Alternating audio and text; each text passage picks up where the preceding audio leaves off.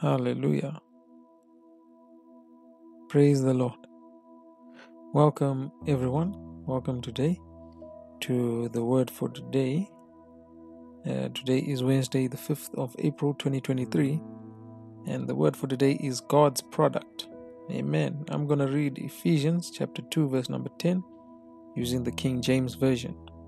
It says, For we are his workmanship, created in Christ Jesus unto good works, which God hath before ordained that we should walk in them. Thank you, Jesus. So, as a Christian, you should be aware of um, the fact, the truth of predestination. It does exist.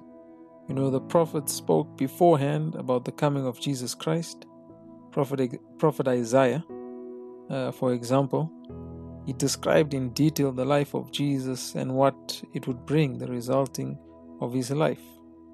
In the same way, we are God's creation and have been created for a purpose. But uh, remember that predestination does not mean whatever happens is meant to happen. What predestination means, it means there is a roadmap and a plan God has already designed for us. As we submit to His will, we walk in our predestined path of life. Hallelujah. You know, just like we have different products, a producer or a manufacturer puts their name on their product. A car company, for an example, will produce a vehicle fit for a certain purpose and gladly label their work. So we are God's workmanship. But the company, in this case, is proud to say, This is our car and it, it represents us. As children of God, we have the name of God on us. We are made by the greatest craftsman ever, the creator of all.